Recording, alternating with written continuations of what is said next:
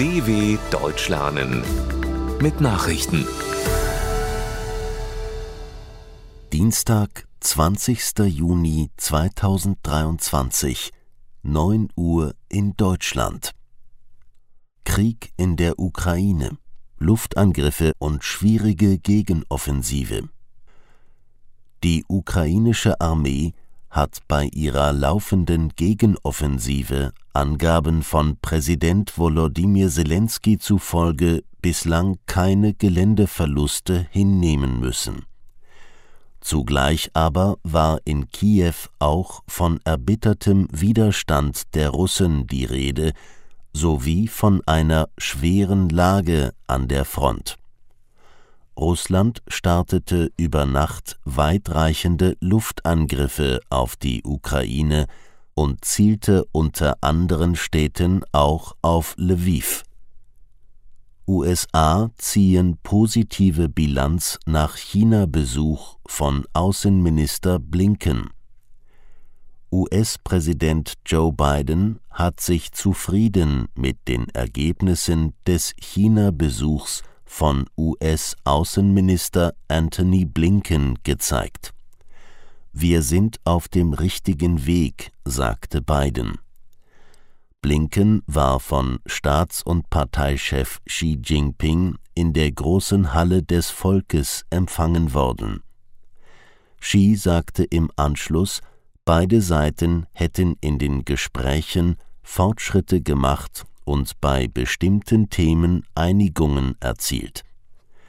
Die Beziehungen zwischen den beiden größten Wirtschaftsmächten der Welt hatten sich in den vergangenen Jahren unter anderem wegen Differenzen in Handels- und Menschenrechtsfragen deutlich verschlechtert. Hilfsorganisation warnt vor Verschärfung der weltweiten Flüchtlingskrise. Die Hilfsorganisation IRC hat vor einer weiteren Verschärfung der weltweiten Flüchtlingskrise gewarnt. Von den derzeit 110 Millionen Menschen auf der Flucht vor Gewalt und Krieg lebten fast 90 Millionen in den 20 Ländern, in denen im nächsten Jahr mit der stärksten Verschlimmerung ihrer humanitären Krisen gerechnet werde, erklärte das IRC in Berlin anlässlich des Weltflüchtlingstags an diesem Dienstag.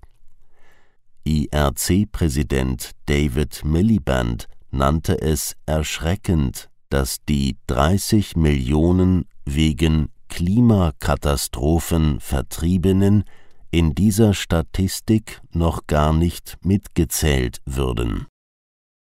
Britisches Unterhaus billigt Bericht zu illegalen Partys von Ex-Premier Johnson.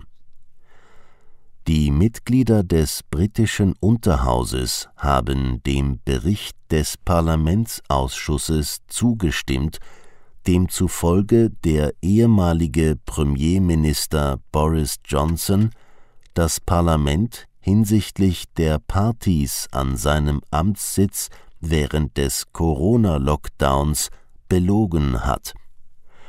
Der 106-seitige Bericht wurde von 354 Abgeordneten angenommen, nur sieben stimmten dagegen.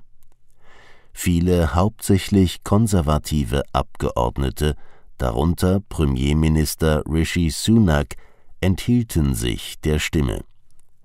Als Konsequenz aus dieser sogenannten Partygate-Affäre war Johnson im Juli vergangenen Jahres bereits als Regierungschef zurückgetreten.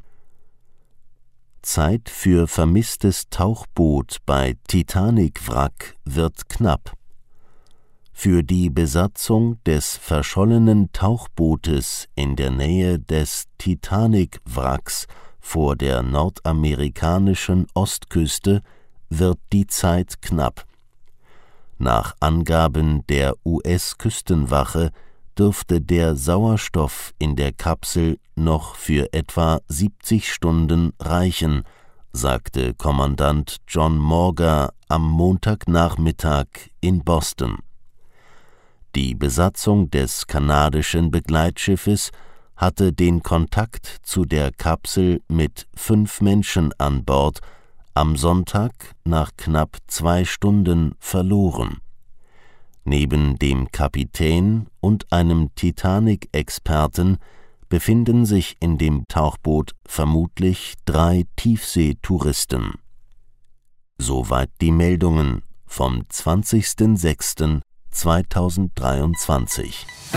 dw.com/langsame Nachrichten